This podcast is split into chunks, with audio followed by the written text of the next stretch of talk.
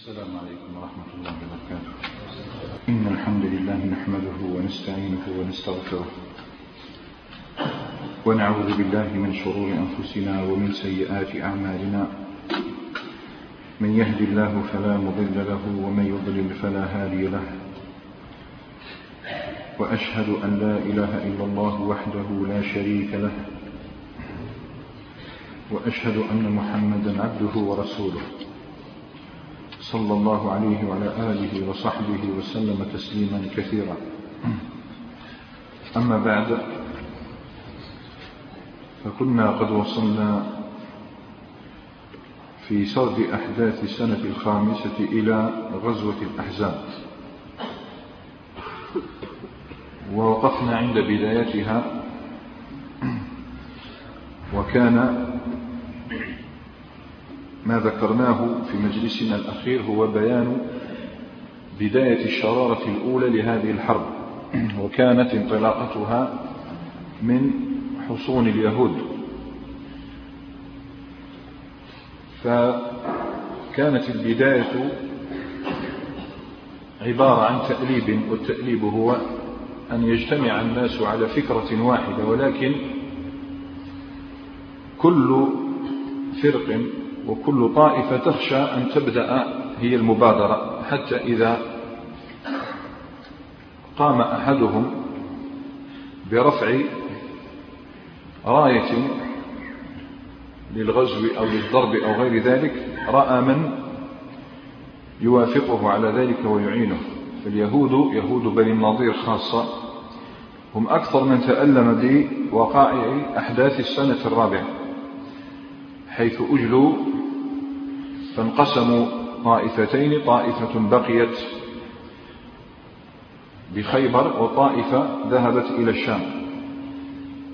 فخرج طائفة منهم كنا قد سميناهم أو سمينا بعضهم في عشرين نفر. خرجوا إلى مكة سرا لا أحد يعلم بخروجهم إلا الله تعالى.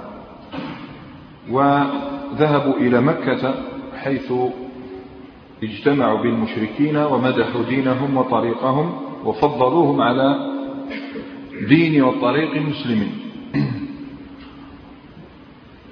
فلم يكتفوا بهذا النقض للعهد لأنه كان بينهم وبين النبي عليه الصلاة والسلام عهد وميثاق أن لا يؤامروا ولا يغدروا ولا يخونوا ولا يعينوا.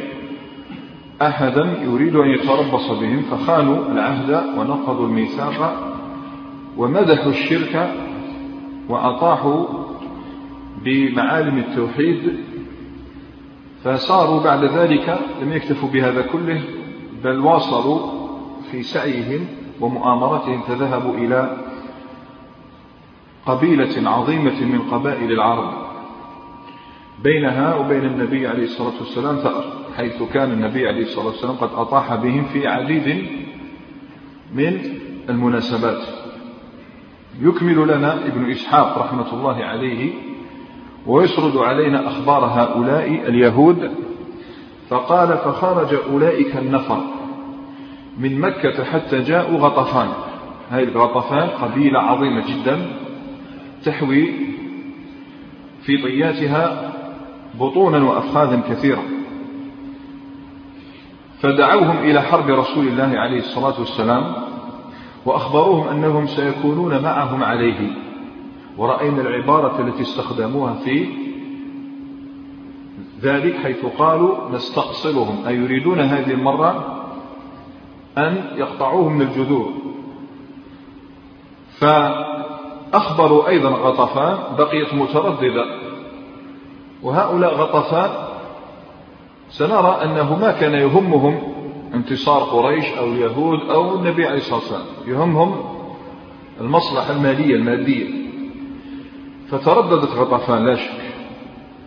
لأنهم أدبوا من قبل حيث كان النبي عليه الصلاة والسلام في عديد من المرات ينتصر عليهم. فلما أخبروهم بأن قريشا قد وافقت على هذا الخروج عندئذ نشطت غطفان أيضا. فأغروهم بماذا؟ أغراهم بالمدينة وبثمارها. وتمر المدينة معروف يضرب به.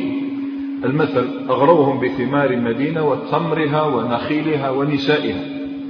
فاستجابت غطفان اليهود لا يريدون الآن اليهود يريد اليهود. والله عز وجل شوف يعني إذا أراد أن يسير شيئا هيأ له أسبابه. ماذا يريد اليهود في هذه الأيام بالذات؟ يريدونهم أن يبقى الأمر سرا. حتى يباغتوا المدينة والمسلمين هناك بهجمة شرسة. ولكن هؤلاء غطفان هؤلاء ارتكبوا خطأ لطمعهم فوصل الخبر إلى النبي عليه الصلاة والسلام. لم يبقى الأمر سرا. اليهود يظنون أنه لا يزال سرا. ولكن الخبر وصل, وصل إلى النبي عليه الصلاة والسلام. رجل يمكن أن يوصف بالحمق. حيث يريد أن يساوم النبي عليه الصلاة والسلام. هو جاء إلى المدينة واحد جاء من غطفان إلى المدينة النبوية يريد مساومة للانسحاب. يعني تعطيني كذا ولا نبقى مع الأحزاب؟ وإلا يعني لو كان تعطيني كذا أنصرف من الأحزاب. وإلا سأبقى مع الأحزاب وكأنه ذو شأن. المهم قلنا هذه غطفان لا يهمهم دين ولا ملة. بل تهمهم الغلة. فأرسلوا إلى النبي عليه الصلاة والسلام رجلا يدعى بالحارث الغطفاني. هم يظنونه حكيما وسيتبين لنا أنه كان لئيما. فجاء ليساوم النبي عليه الصلاة والسلام ويطلب ثمنا من أجل انسحابهم. ولكنه عوض من أن يرجع ببعض التمر رجع بكلمات أحر من الجمر. ويحدثنا بذلك أو يروي لنا ذلك الإمام الطبراني رحمة الله عليه يقول عن أبي هريرة رضي الله تعالى عنه جاء الحارث الغطفاني إلى النبي صلى الله عليه وسلم فقال يا محمد عليه الصلاة والسلام شاطرنا أي ناصفنا شاطرنا تمر المدينة وإلا ملأناها عليك خيلا ورجالا. أعطينا النص يعني سير النبي عليه الصلاة والسلام بمثابة من يدفع الخراج. فقال وإلا ملأناها المدينة عليك خيلا ورجالا. وقص عليه خبر الأحزاب. قريش ومن معها اليهود ومن معهم ونحن ومن معنا. فقال عليه الصلاة والسلام حتى أستأمر السعود. هو الآن لا يريد أن يشاور أبا بكر على مقامه ولا عمر على جلالته ولكنه يريد أن يشاور من؟ يشاور أهل الدار أهل, أهل الدار هم الأنصار فالدار دارهم. فقال حتى أستأمر أستأمر بمعنى أستأذن وأستشير السعود. فبعث إلى سعد بن معاذ وسعد بن عبادة وسعد بن خيثمة وسعد بن مسعود هم السعود. فقال عليه الصلاة والسلام إني قد علمت أن العرب قد رمتكم عن قوس واحدة. العرب الآن اجتمعوا. وتحزبوا وتألبوا عليكم. قوس واحدة. وإن الحارث الغطفاني يسألكم أن تشاطروه تمر المدينة. فإن أردتم أن تدفعوا إليه عامكم هذا حتى حتى تنظروا في أمركم. يعني الوقت الآن لا يسع. والوقت وقت جذاذ أعطوه الآن حصة هذا العام حتى تنظروا في أمركم. وإلا أبيتم عليه ذلك. والنبي عليه الصلاة والسلام يعلم جوابهم. لكن يستأمر.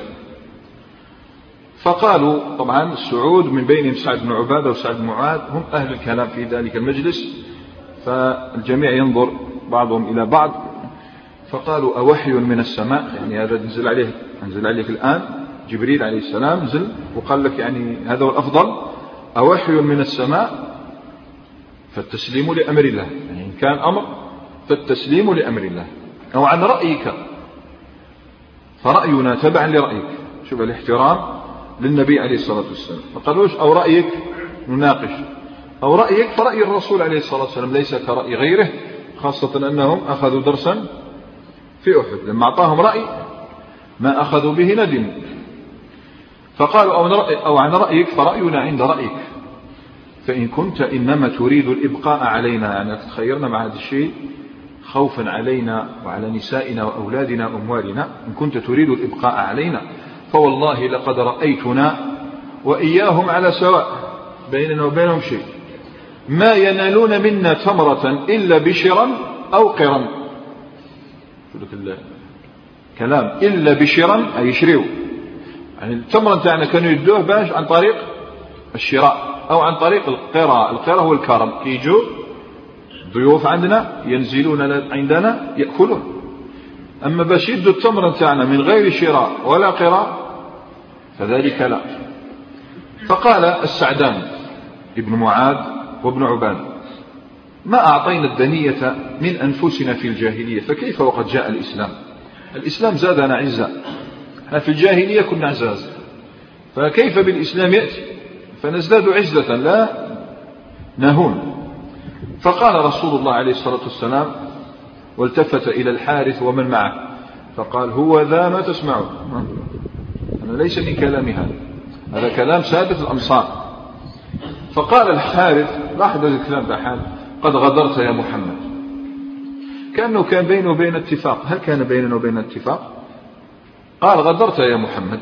فقال حسان بن ثابت يهجوه بأبيات وحسان بن ثابت حديث عهد بخطأ. وقع في عرض عائشة رضي الله تعالى عنها فيقول ليمسح ذلك الخطأ بما صار يتلى الآن في بيوت الله كما تتلى آية براءة عائشة. فيقول حسان بن ثابت يرد على هذا الحارث يا حاري حاري هذا ترخيم ترخيم للحارث.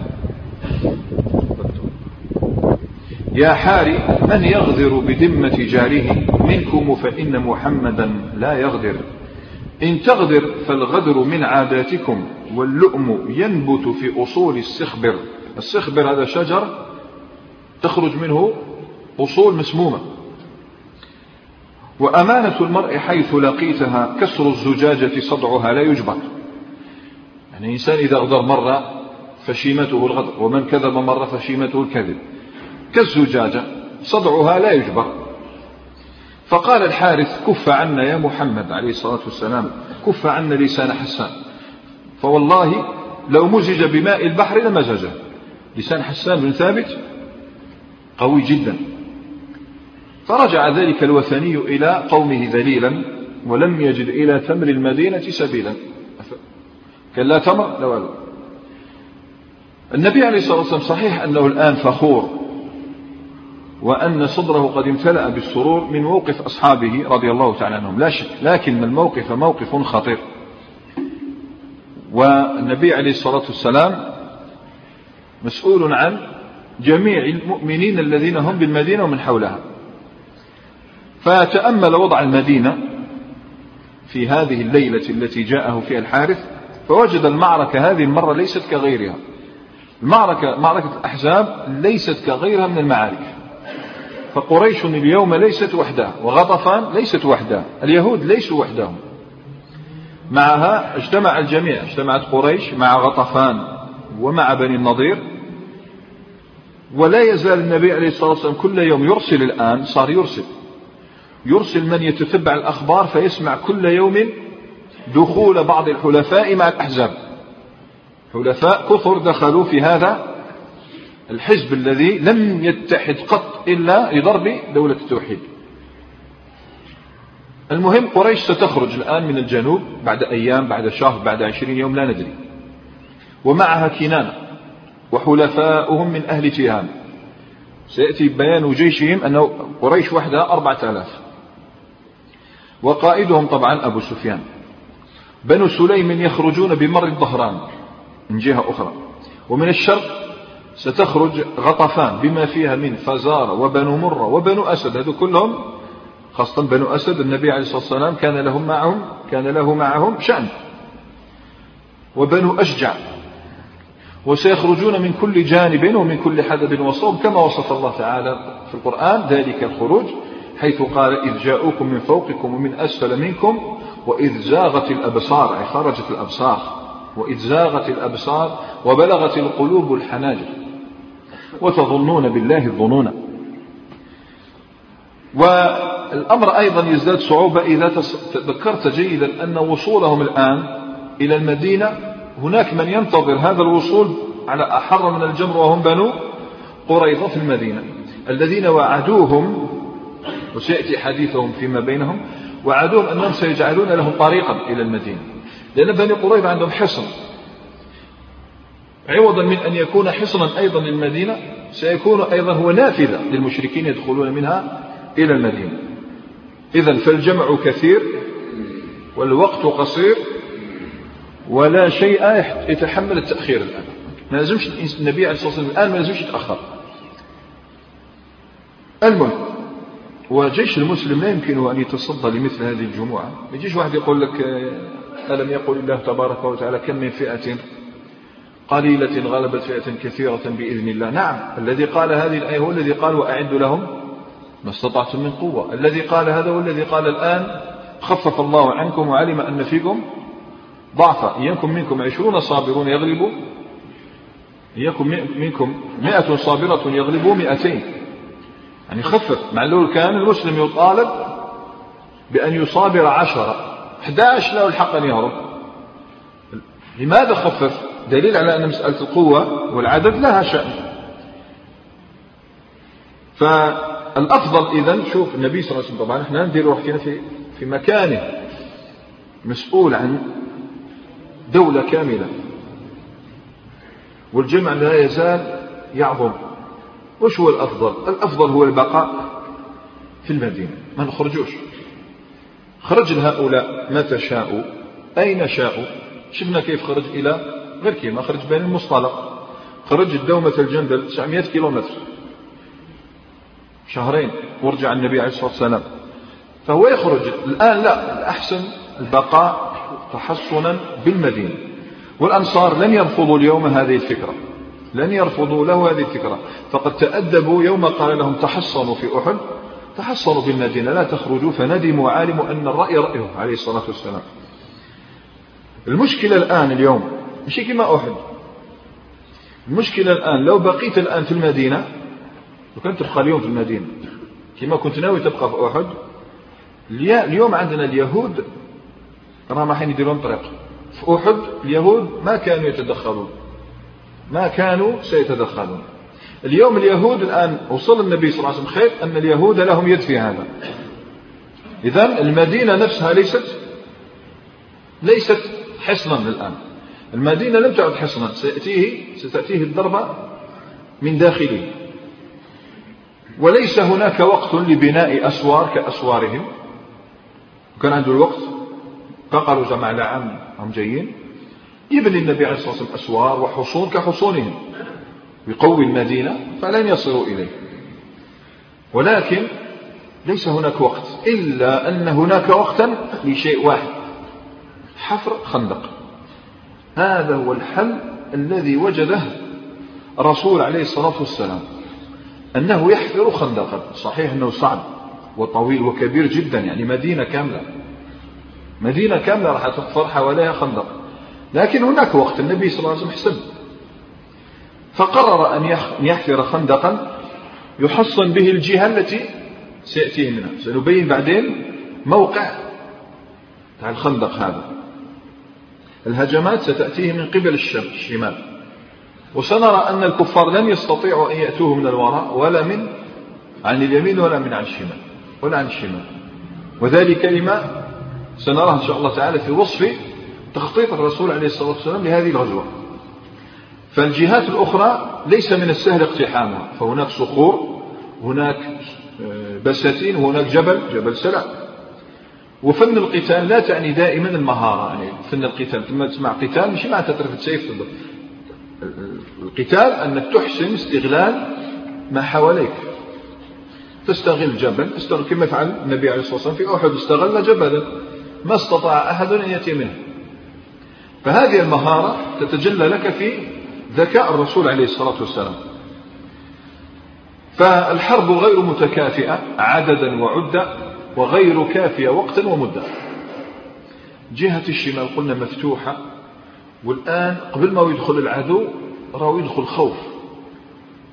ويدخل الخوف عن المؤمنين كلهم سمعوا الآن.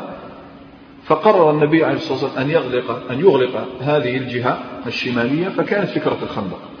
وحفر الخنادق لم يكن من عادة العرب قط أبدا. تبحث في التاريخ ما حتى واحد حفر خندق من العرب. في الحروب. إنما كانت فكرة ومكيدة فارسية. وأول من استعملها كما يذكر ذلك الإمام الطبري رحمة الله عليه في تاريخه هو ملك من ملوك الفرس يدعى مانوشة هذا استعملها أول من استعملها. ولم يستعملها العرب. لذلك لما كانت هذه الفكرة فكرة غير عربية فكرة فارسية ظن وجرى أهل المغازي أهل المغازي جروا على أنهم يقولون إن الذي كان أشار على النبي عليه الصلاة والسلام بحفر الخندق من؟ سلمان ابن الإسلام. سلمان الخير.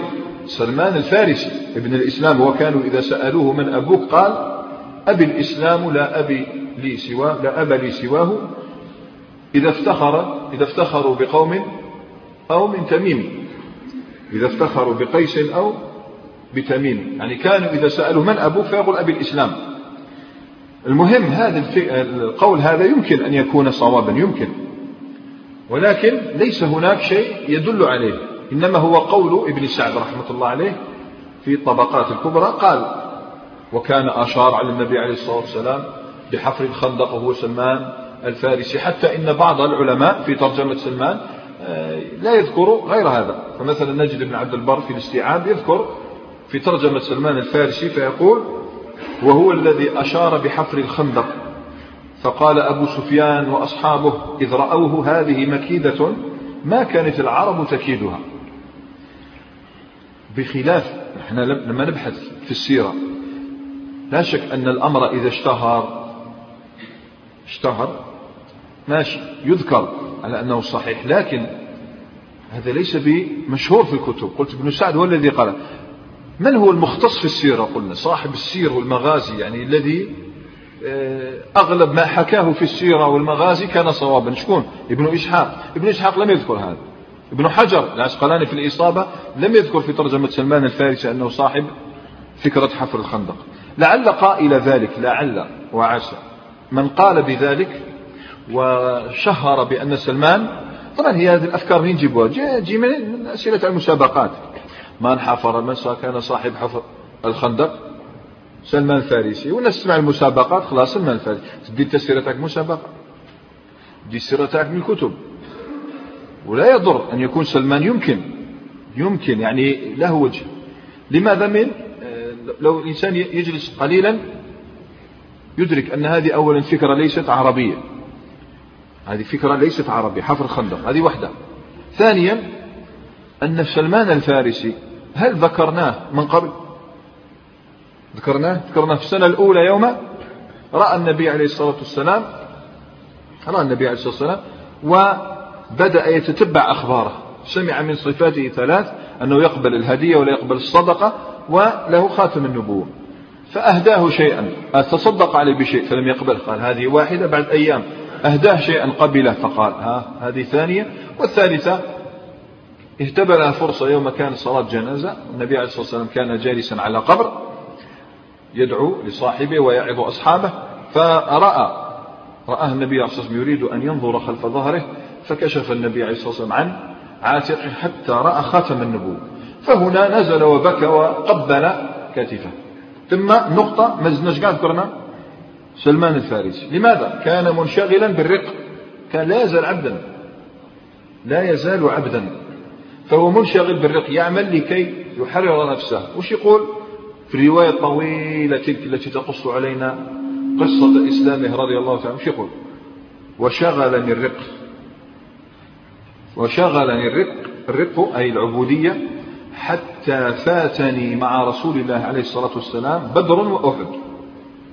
قال فشهدت مع رسول الله صلى الله عليه وسلم الخندق. شهدت مع النبي عليه الصلاة والسلام الخندق. وكانت أول المشاهد التي شهدتها ثم لم يفتني شيء. وش تفهم؟ أن سلمان جاء حضوره هنا إلى غزوة الخندق. الآن حاضر. ظن ظان أن الفكرة فارسية وسلمان لم يشارك في أي غزوة إلا في غزوة الخندق فلا شك أنها فكرته. عادي. يعني قبول هذه الفكرة عادي. وبما أنه لم يثبت من طريق اليقين فيمكن أن يقال وهو احتمال قوي أنها من فكر أو من مكيدة النبي عليه الصلاة والسلام وهو خبير بفنون الحروب وقد رأينا ذلك جليا في غزوة أحد حيث أطلنا في وصف تخطيطها. المهم إحنا ما عندناش وقت كذلك ما عندناش وقت باش نبداو نبحثوا شكون هذا صاحب الفكرة. الآن هم جايين تقول لي شكون اللي يحفر ما يهمناش. المهم سلكنا المدينة راح تغزى تقعد تحوس شكون؟ يصير مثل الجدل البيزنطي تعرفوا الجدل البيزنطي جدل البيزنطي. نضرب مثل جدل بيزنطي العدو راح داخل وزوج هذوك الحارسة قدام الباب. يتجادلان في أمر. والعدو راهو داخل. حتى دخل العدو فقتلهم قال لك هذا جدل بيزنطي هو أن يكون هناك نقاش في غير وقت النقاش. يا أخي الناس هاي جاي المشركون وغطفان تقع دير لنا مشاكل. شكون صاحب الفكرة؟ النبي عليه الصلاة والسلام أدرك أنه لا وقت له. وأن الوقت سيداهمه والكفار قد يكونون هنا بالمدينة بعد شهر بعد أقل من ذلك لا ندري. والوقت ماشي. بدأ التخطيط شوف التخطيط على الرسول عليه الصلاة والسلام. أولا لازم ينزع يخرج شوي من الديار. يخرج من الديار لأن المدينة ديار وما حول الديار. يخرج عن الديار شوي. كما فعل في أحد. خرج إلى جبل أحد وهي المدينة. فأول خطوة لازم نخرج عن الديار نخرج الجيش عن ديار المدينة بعده شوي.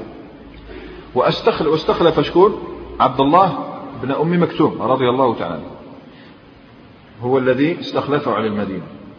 قال الآن الجيش خلي شوف كي خلى عبد الله بن مكتوم في المدينة ما يزيدش الرسول عليه الصلاة والسلام يفكر في المدينة. خلاص خلي المدينة وراي. الآن عندي حرب راح نخوضها.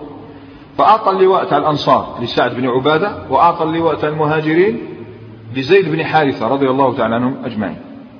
الآن قسم الجيش إذن قسمين أنصار ومهاجرين بلواء. كانت المدينة موقعها الآن. المدينة بين حرتين شفنا لما دخل النبي عليه الصلاة والسلام المدينة وصفناها. بين حرتين أي الحرة هي منطقة هضبات من صخور شديدة. شديدة لو تشوفها سوداء. صخور. كانت بين حرتين عظيمتين. حرة من حرة واقم وحرة الوبرة. هذه يتكلمنا عنها في بداية العهد المدني. كيف كانت المدينة؟ موقعها مهم. بين حرتين واقم والوبرة.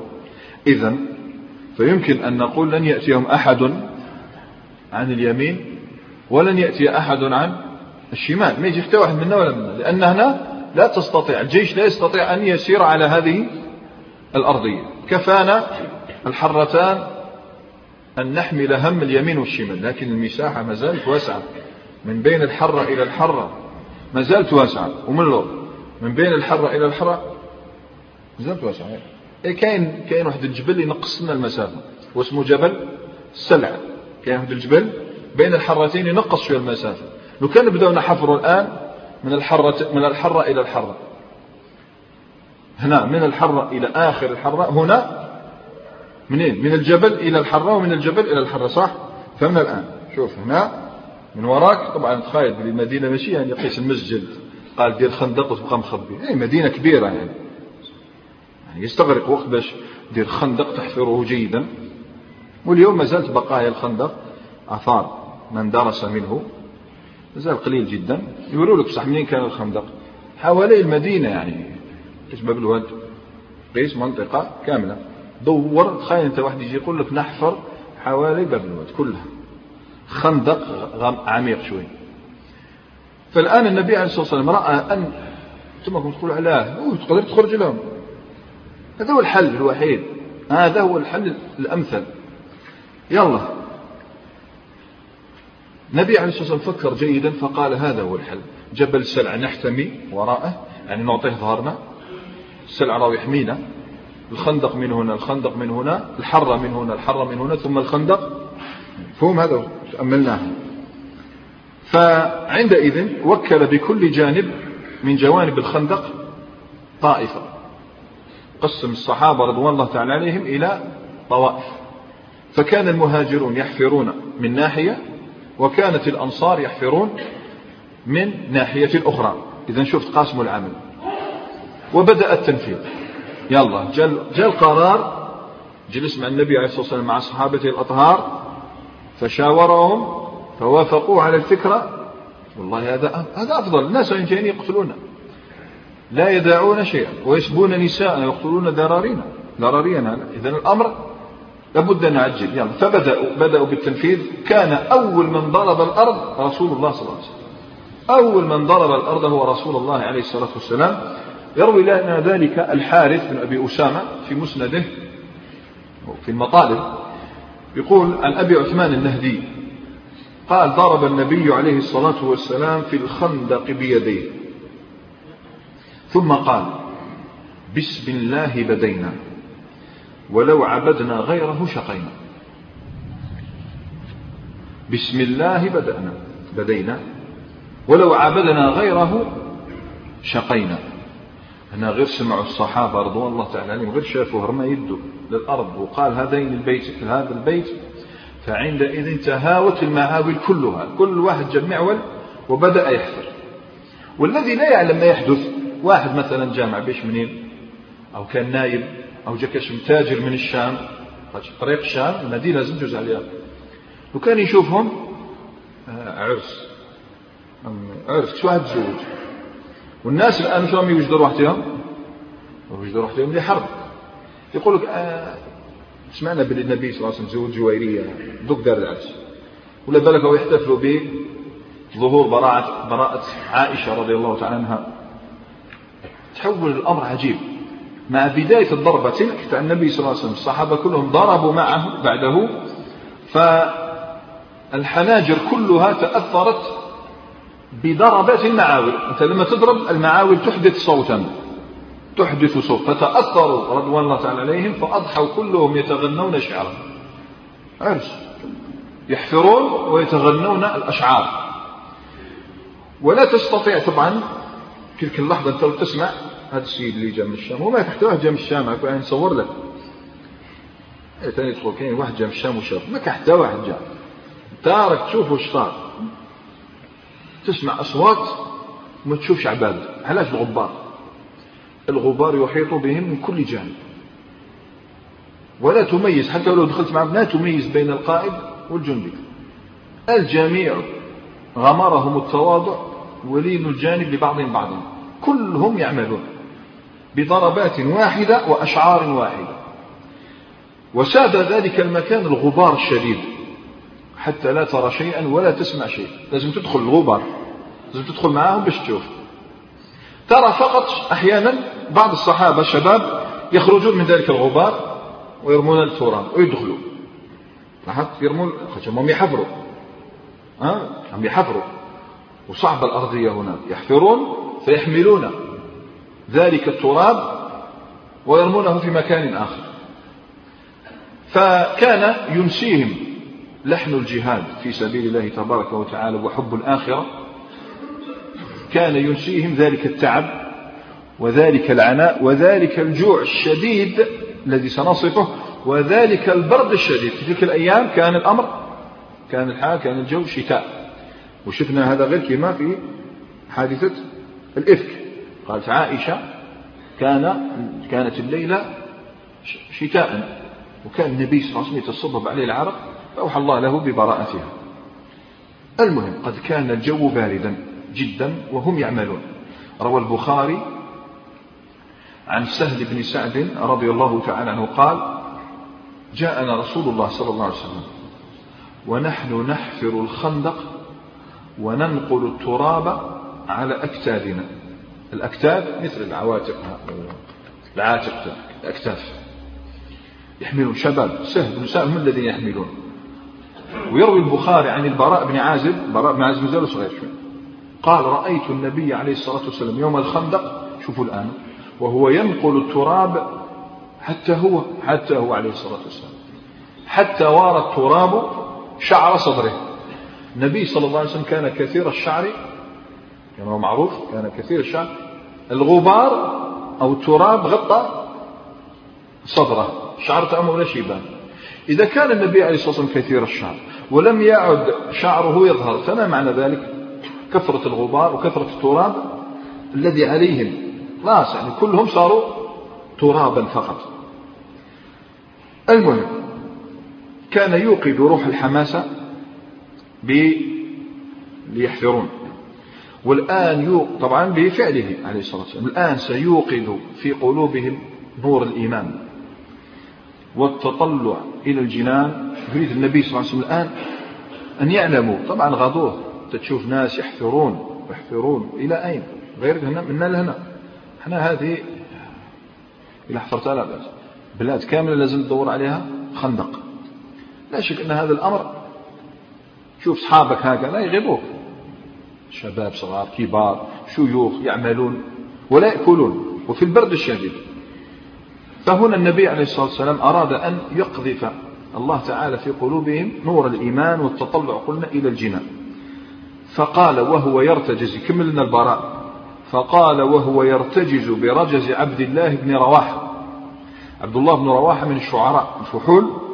كان النبي صلى الله عليه وسلم يتمثل بهذا الكلام فيقول اللهم لولا الله اللهم لولا أنت ما اهتدينا ولا تصدقنا ولا صلينا فأنزلا سكينة علينا وثبت الأقدام إن لاقينا إن الأعداء قد بغوا علينا إذا أرادوا فتنة أبينا أبينا أبينا قال البراء كان يمد صوته بآخرها.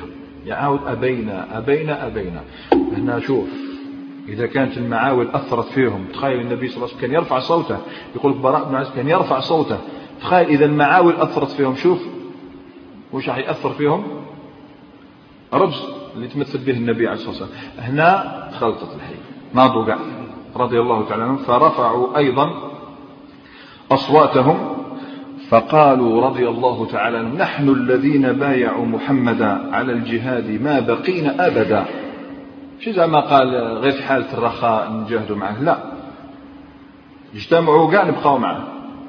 نحن الذين بايعوا محمدا على الجهاد ما بقينا أبدا. المهم كان لابد من هذا الرجز كان لابد من هذا رفع الصوت. لماذا؟ لأن الجو بارد والجوع شديد والحذر خوف. ما نقولوش خوف لأن الصحابة لا يخافون حذر. وفي الوقت نفسه النبي عليه الصلاة والسلام كان يحفر معهم كان يحمل التراب ويتفقد يروح هناك يروح هناك يروح هناك. بعدين يروح عبد الله بن مكتوم ويشك مكاين؟ يتفقد الجميع عليه الصلاة والسلام. ثم يعود إلى أين؟ لا يعود فيحفر ويدعو له. وهان عليهم رضي الله تعالى عنهم كل أمر لما سمعوا ما النبي عليه الصلاة والسلام وهو يدعو لهم.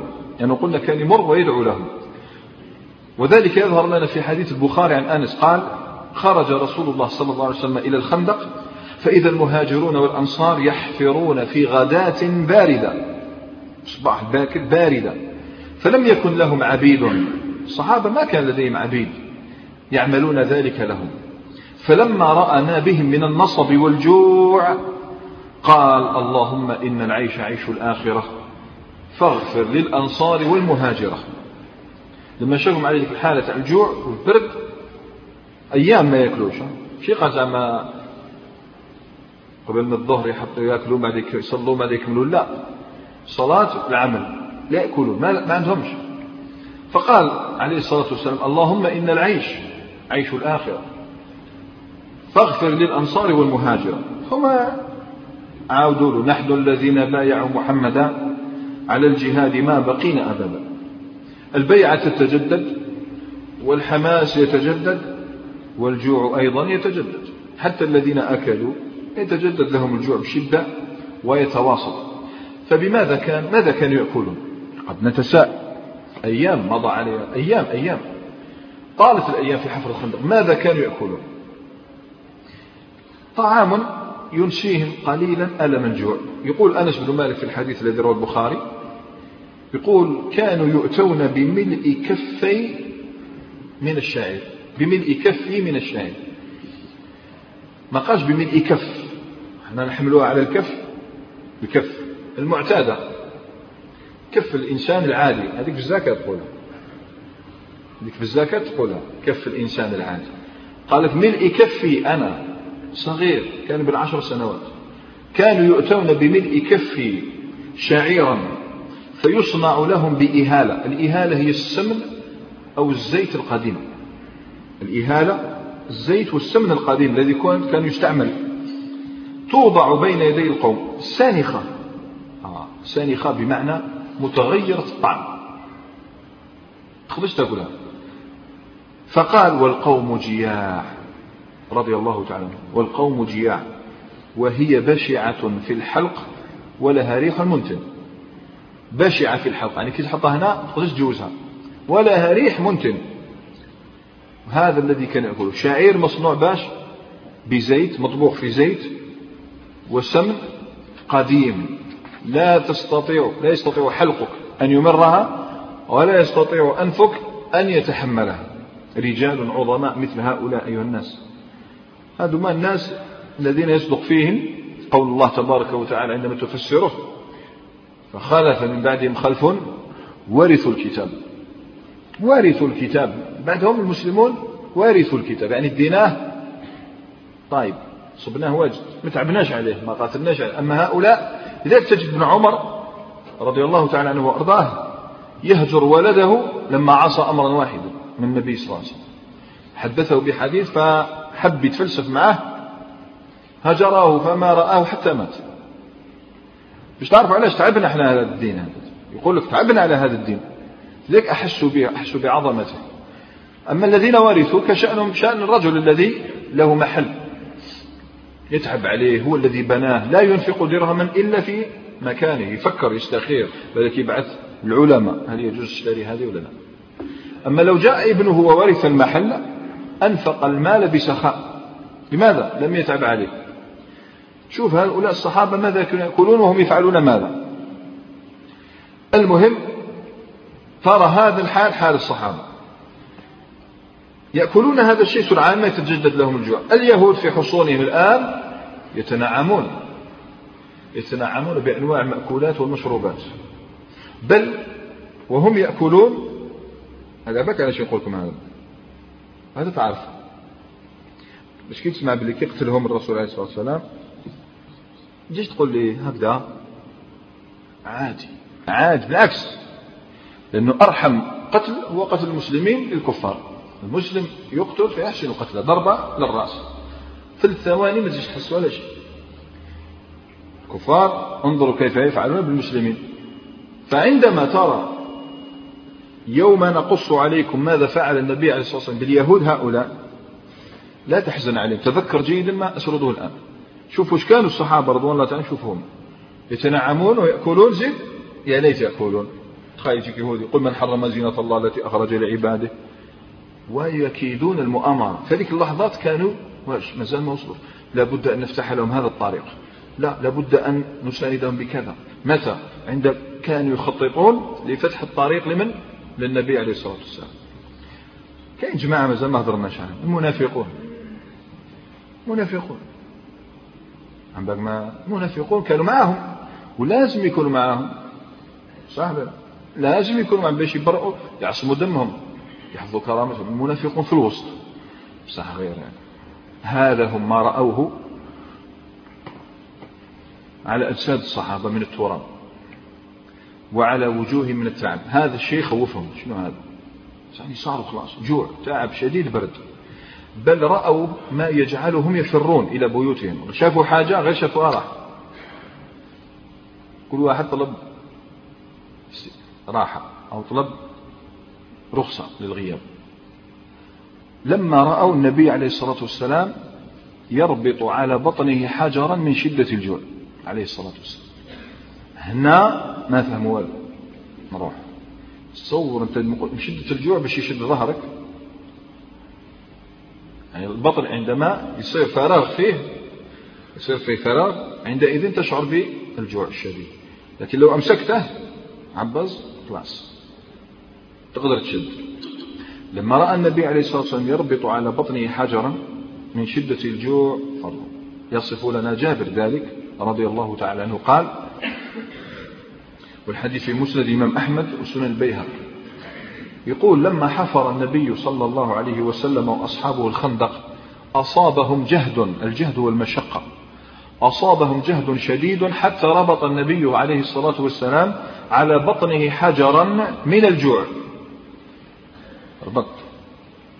فلم يجد المنافقون عندئذ إلا أن فروا. يلا. إلى أين؟ إلى بيوتهم حيث الفرش والنساء حيث الشراب والشواء. ما يأكل الشواء؟ قس. قس جزاك الله. قس حال المسلمين قديما بحال الآن. حال من ينتمي إلى المسلمين بحال من كان ينتمي إلى المسلمين. قس. في وقت تألب الأحزاب العالم كله يضرب المسلمين. انظر من يعمل لإعلاء كلمة الله عز وجل ومن يهتم بالفرش والنساء والشراب والشواء. ومن يفر ويستأذن.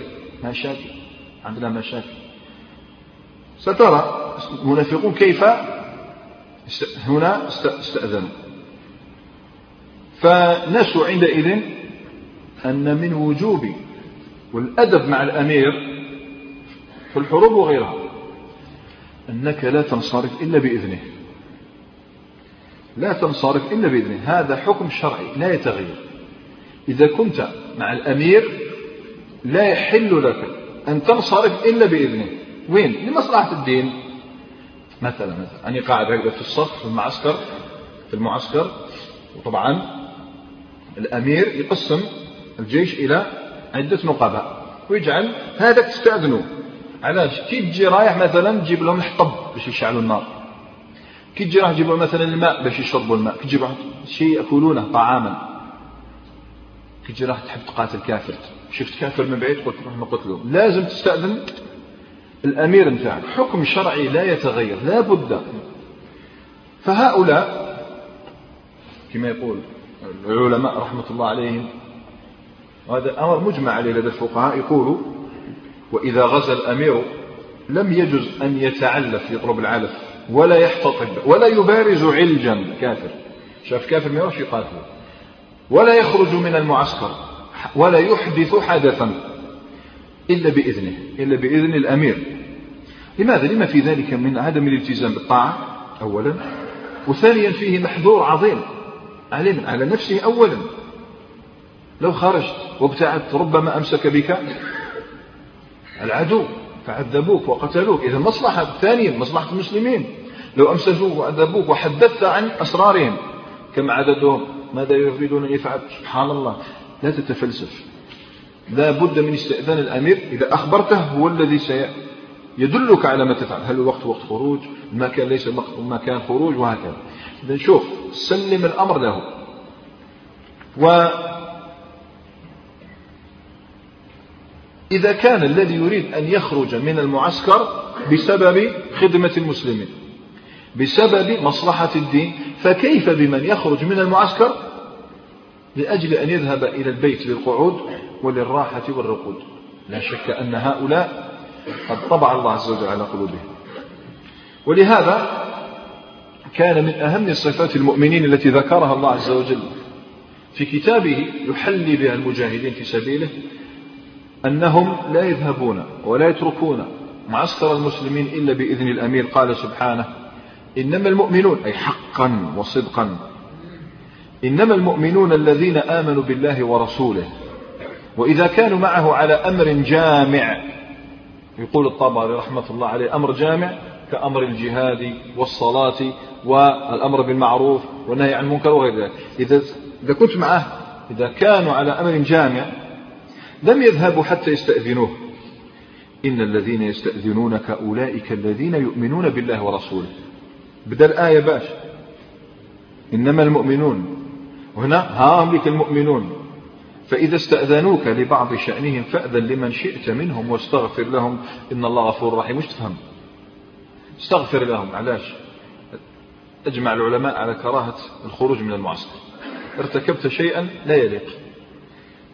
إذ أذن لك ولو أذن لك استغفر لهم لأنهم فعلوا شيء لا يليق ولو ذهب لمصلحة. المهم هذا الأمر المنافقون من خلال الآية ليس فيهم إيمان. لذلك لم يمتثلوا هذا الأمر. ويبقى المنافقون الآن فضحتهم هذه الآية. إنما المؤمنون الذين خاص مع الأول كانوا يهربوا اليوم الأول تاع الخندق شافوا الجوع والتراب. كانوا يهربوا بلا استئذان. نزلت الآية فضحتهم.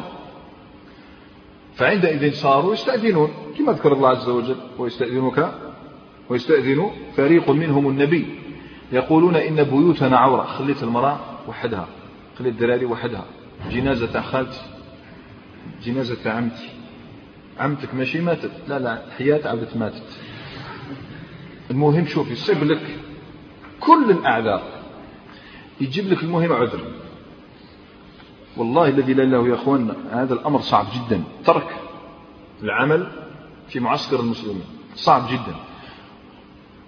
سواء كان العمل بمعنى الجهاد في سبيل الله بالسيف أو العمل الجهاد في سبيل الله بالعلم.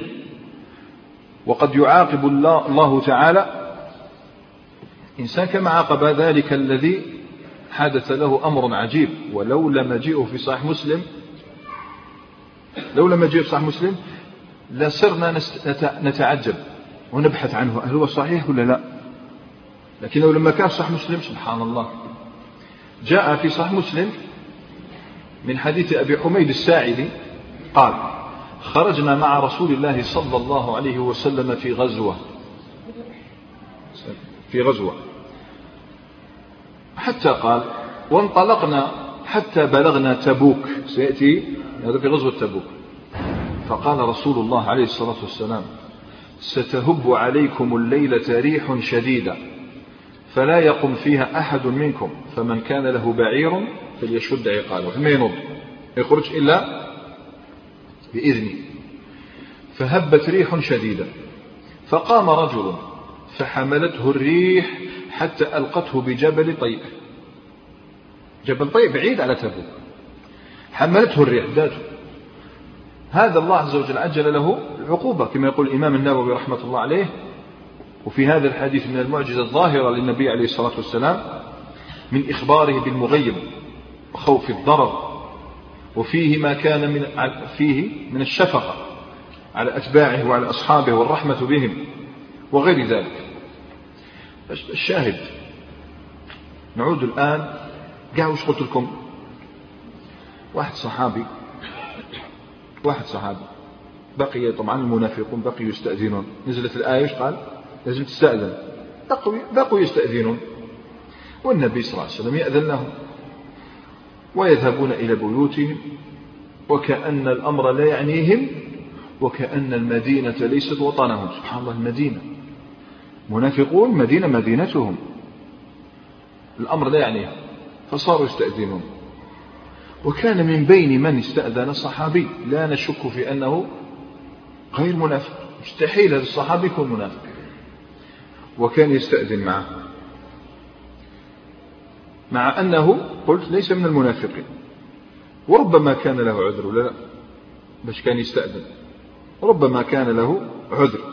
لماذا؟ مرت عليهم ثلاث أيام كاملة بلياليها لم يطعموا فيها شيئا.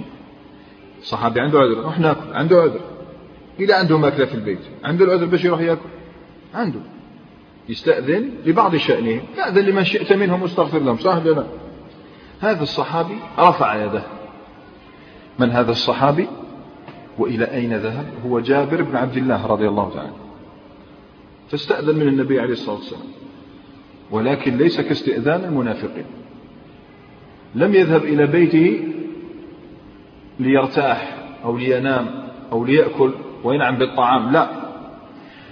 إنما ذهب إلى بيته لأنه رأى منظرا في العسكر لم يعجبه بل آلمه أشد الألم أوجعه أعظم الوجع منظر رهيب ما استطاع أن يتحمل النظر إليه فانصرف لعله وعسى أن يبحث عن شيء يخفف عنه هذا الألم ما الذي رآه؟ خلوه يحكي لكم جاء صحيح البخاري وغيره. عن جابر بن عبد الله رضي الله تعالى عنهما قال كنا مع رسول الله صلى الله عليه وسلم يوم الخندق نحفره فلبثنا ثلاثة أيام لا نطعم طعاما ولا نقدر عليه. حتى لو حبينا ما نقدروش فعرضت في الخندق كدية. عرضت لنا أي خرجت لنا هذا كدية.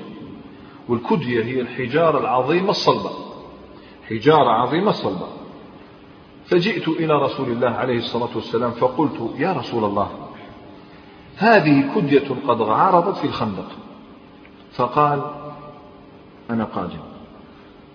هناك هنا الآن ربما كان بالمدينة يشوف النساء ماذا يحتاجون أنا نازل. قال جابر فرششنا عليها الماء حتى إذا ضربتها تخف شوي. ثم قام جاء وبطنه معصوب بحجر. هذا المنظر بقى هنا عندي. وبطنه معصوب بحجر. ولبثنا ثلاثة أيام لا نذوق ذواقا. فأخذ النبي عليه الصلاة والسلام المعول. ثم سمى بسم الله بسم الله بسم الله. فضرب فعاد كثيبا أهيل. كثيبا أهيل وفي رواية أهيم. الكثيب هو الرمل والأهيل متناثر. ضق بر كانت حجرة هنا. أكاشا راحت. ولات تراب متناثرة ما قعدش تما. تراب متناثر. عليه الصلاة والسلام سنعود إلى هذا الحدث بعد حين. يقول هو رضي الله تعالى فلما رأيت ذلك من رسول الله صلى الله عليه وسلم قلت يا رسول الله ائذن لي إلى البيت. خلينا نروح البيت. فقال فأذن لي عليه الصلاة والسلام فجئت امرأتي فقلت راح يفرق فيها زعاف. واش شاف؟ شاف حاجة توجعه مش أنت لما توجعك حاجة؟ ربما تخرج من فمك كلمة مش منيحة. هو شاف حاجة ماشي منيحة خرجت منه كلمة ماشي منيحة. طبعا كلمة هذه اعتادت العرب أن تقولها لا يقصدونها. فقال لا عندما دخل غير لاقاته. قال ثكلتك أمك. وش دخلنا وهل أنا الكدية ثكلتك أمك. إني قد رأيت من رسول الله عليه الصلاة والسلام شيئا لا صبر لي عليه. الشيء شوف العبارة. ودلني على إنسان يحب واحد كما جابر كما جابر يحب النبي عليه الصلاة والسلام. تعبير. شيء لا صبر لي عليه. وفي رواية قال رأيت برسول الله صلى الله عليه وسلم شيئا لا طاقة لي بالصبر عليه. رأيت في وجهه جوعا. شفت جائع عليه الصلاة والسلام. أفعندك شيء؟ قالت نعم. عندي صاع من شعير وعناق. عناق شاة صغيرة. أنت؟ إحنا اليوم رانا ناكلوها بالك مع الفاكهة. شاة صغيرة. وصاع من شعير. صاع؟ شحال من؟ صاع صاع أربعة أمداد أربع مرات. عندي شاة وصاع من شعير. الآن جابر عبد شاف شاف والله ما شاء الله. يلا. فأمرها. فذبحت العناق وطحنت الشعير وعجنته. إلى أن يخمر هذا العجين نأذن قبل. بعدين إن شاء الله تعالى نرجع. قال جابر بن عبد الله رضي الله تعالى عنهما فذبحت العناق وطحنت الشعير وعجنته حتى جعلنا اللحم في البرمة والبرمة هي القدر إذا كان فيه لحم. ثم جئت النبي عليه الصلاة والسلام أي رجع إلى معسكر المسلمين. فلبثت ساعة معهم يعمل معهم يحمل التراب ويحفر الخندق. ثم استأذنته الثانية استأذنه للمرة الثانية. قال رضي الله تعالى عنه فأذن لي. قال فجئت فإذا بالعجين قد أمكن. مشي طبخ أمكن يعني خلاص يعني يحمل نفسه. فأمرتها بالخبز. أمرتها بالخبز الآن ابدأي فتخبزين يعني ابدأ تخبز. وجعل وجعلت القدر على الأثافي والأثافي هي ثلاثة أحجار تضعها. غالبا تكون ثلاثة أو أربعة. يوقد عليها شيء. تضع في النار وتدير على هذه النار حجارة. تلك الحجارة تحمل القدر الذي تريد أن تطبخ. هذا يسمى الأثافي واحدتها أثفية. كأماني أمنية قال فلما وليت خلاص رجعت تأكد بالليل العناقة ذبحت. ما حبش يسبق الأحداث. ما حبش يسبق الأحداث. تخيل العجين سرقت أو ضاعت أو فسدت أو العناق سطع عليها أداها لا تدري. ما حبش يستعجل. لما تأكد بلي كل شيء جاهز راح يطبخ راهو الآن فوق النار. فلما وليت قالت له زوجته لا تفضحني برسول الله صلى الله عليه وسلم ومن معه. ديرناش مشاكل. يعني روح جيب غير النبي عليه الصلاة والسلام. واحد ولا اثنين معه. تجيبش بزاف تفضحنيش. فقال رضي الله تعالى ثم جئت النبي عليه الصلاة والسلام. فطبعا دنا منه لا شك. حيث لكي لا يسمعه غيره. فقال له طبعا مش ما يمرقاش يعني. فقال له طعيم عندنا. يعني عندنا طعام قليل. شوف كلمة طعيم يعني هو على باله بالنبي صلى الله عليه وسلم سيد العرب سيد الفصحاء. يفهم مش معنى طعيم. طعيم بمعنى طعام قليل. طعيم عندنا. فقم أنت يا رسول الله صلى الله عليه وسلم. ويبين له بنت يا رسول الله صلى الله عليه وسلم. ورجل أو رجلان. وماذا به نساء أو رجلان؟ قم أنت ورجل أو رجلان. فقال عليه الصلاة والسلام ما هو وكم هو؟ جابر بن عبد الله غير هذا. هذا بالعقل بارك الله فيك. إيش ما درناش مشاكل. كم هو وما هو؟ فقال فذكرت له. صاع من شعير وعناق. فقال عليه الصلاة والسلام كثير وطيب. إن شاء الله كثير وطيب. معليش بركة واحد. أنت ورجلا لكن قل لها. قل لها لا تنزع اللحم أو لا تنزع البرمة من الأثاث. تخلي البرمة فوق الحجر هذا ولا تنزع الخبز من التنور. التنور وذلك الموقد من الطين. يصنع هكذا مثل القبة الصغيرة توضع فيها النار ويوقد فيها ويطبخ فيها الخبز. ما تنحي والو من على النار. هاوي بالخلاصة. ما تنحي والو فوق النار. حتى آتية. هو غير واحد قبل ما يبرد ولا الآن قريب طيب ما نجي نوصلوا بالك يكون طابع. هو ما بالكش ما حيديكش ما حيجيب خاطر النبي صلى الله عليه وسلم كان نازعا ثيابا من على صدره.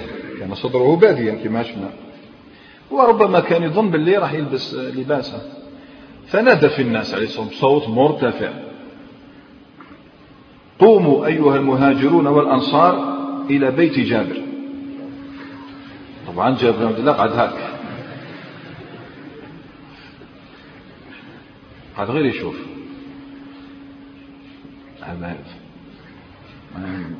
ما صار جوا شوف هو قعد هاك كي دار دار هاك راح. قال طبعا النبي عليه الصلاة والسلام والله كاين أشياء طبعا تتوقف علاش؟ علاش جابر بالذات؟ علاش جابر بالذات يعود لنا الآن سيرته؟ تكلمنا عنه بزاف. كان النبي عليه الصلاة والسلام يريد أن يقول له ألا تذكر؟ ها؟ إياك أن تنسى. ألا تذكر يوم مات والدك وترك لك تسع بنات وعليك ديون؟ قد أخنقتك. شفناها ولا لا؟ لا. قد خنقتك الديون في بداية في نهاية السنة الثالثة بداية السنة الرابعة. خنقتك الديون. حتى كانوا يأتونك ولا يمهلونك. جئتني فشكوت. فماذا فعلت؟ جئت إلى بيتك. دخلت بستانك. طفت به ودعوت الله بالبركة ما الذي حدث؟ ألم تقضي الدين وبقي لك فضل؟ سهل لا؟ جابر عبد الله ثق باللي واش حدث لك أمس؟ يحدث لك اليوم بشرط. يقين. قوموا إلى بيت جابر. فقام المهاجرون والأنصار. هو جابر عبد الله ماذا به يكونوا سمعوا وفهموا جابر عبد الله ما عنده ولا شيء. ينوضوا زوج ثلاثة. فقام المهاجرون والأنصار جميعهم. قاع هما طبعا اللي غزاوا غزوة الأحزاب شحال 3000 قاع لا لا إحنا الرواية تقول اللي نضوا أو اللي كانوا يحفروا الخندق مع الرسول عليه الصلاة والسلام 800 هذا شو 800 قليل؟ و800 يعني حاجة؟ هذا 800 هذا 800 حاجة بزاف المهم قام جميعهم. قال جابر فاستحييت حياء حتى لا يعلمه إلا الله. حتى واحد ما نبال واحد ما يعلم الحياء الذي انتابني قال فلما دخلت على امرأتي. شذلك الشحنة الغضبية وشحنة الحياء التي الآن فيه فرغها كلها فيها مع الدخلة والرجل هذا وش يحسن؟ النبي صلى الله عليه وسلم والصحابة من برا غير فتحت له الباب وهي ما دارت والو. قال ويحك قد افتضحت اليوم فضيحة ثكلتك أمك. قالت له غير الخير جاء النبي صلى الله عليه وسلم بالمهاجرين والأنصار أجمعين. كان كنتم شفنا كاش خرجة من الدار نهربوا يدخلوا ما يسيبوا حتى واحد. إيه هربا. ما عندهم بيوت عربية عندها حوش تهرب من هذيك الجهة. قال جاء بهم أجمعين. شوف شو يأكد لها. أجمعين. جميع من كان في الخندق جاءوا قالت شوف هنا المرأة هذه رزانة حلم عقل يقين واش تحب؟ قول. لو كان إحنا تتبرأ. ما نعرفهم يعرفني هذا شكون تقبل؟ وأنا خاطيني. فقالت رضي الله تعالى عنها وأرضاها. هي تفكر هل سألك عن الطعام الذي عندنا؟ سألك ولا ما سألك؟ هي تفكر. المشكلة كما سألك فما على بالوش صح. سألك. فقال شو هو مش يشوف فيها دوكا وغير هكذا من يهرب هل سألك؟ نعم. قالت هل سألك عن طعام؟ نعم سألني. شوف نبرك الهربة. فقالت إذا شوف الفقه. الله ورسوله أعلم. الله ورسوله أعلم. الله يعلم. ورسوله يعلم. قد أخبرته بما كان عندنا. قال فذهب عني بعض ما كنت أجد. عن الحياة والخوف راح شوي. وقلت له نعم لقد صدقت كأنها تذكره فجاء النبي عليه الصلاة والسلام فدخل وقال لأصحابه ادخلوا ولا تضاغطوا يري لهم آداب المجلس.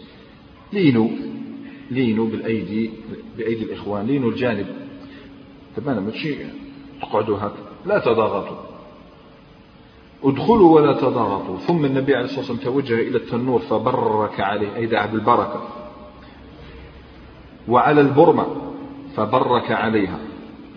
فجعل عليه الصلاة والسلام يكسر الخبز ويجعل, ويجعل عليه اللحم ويخمر البرمة والتنور.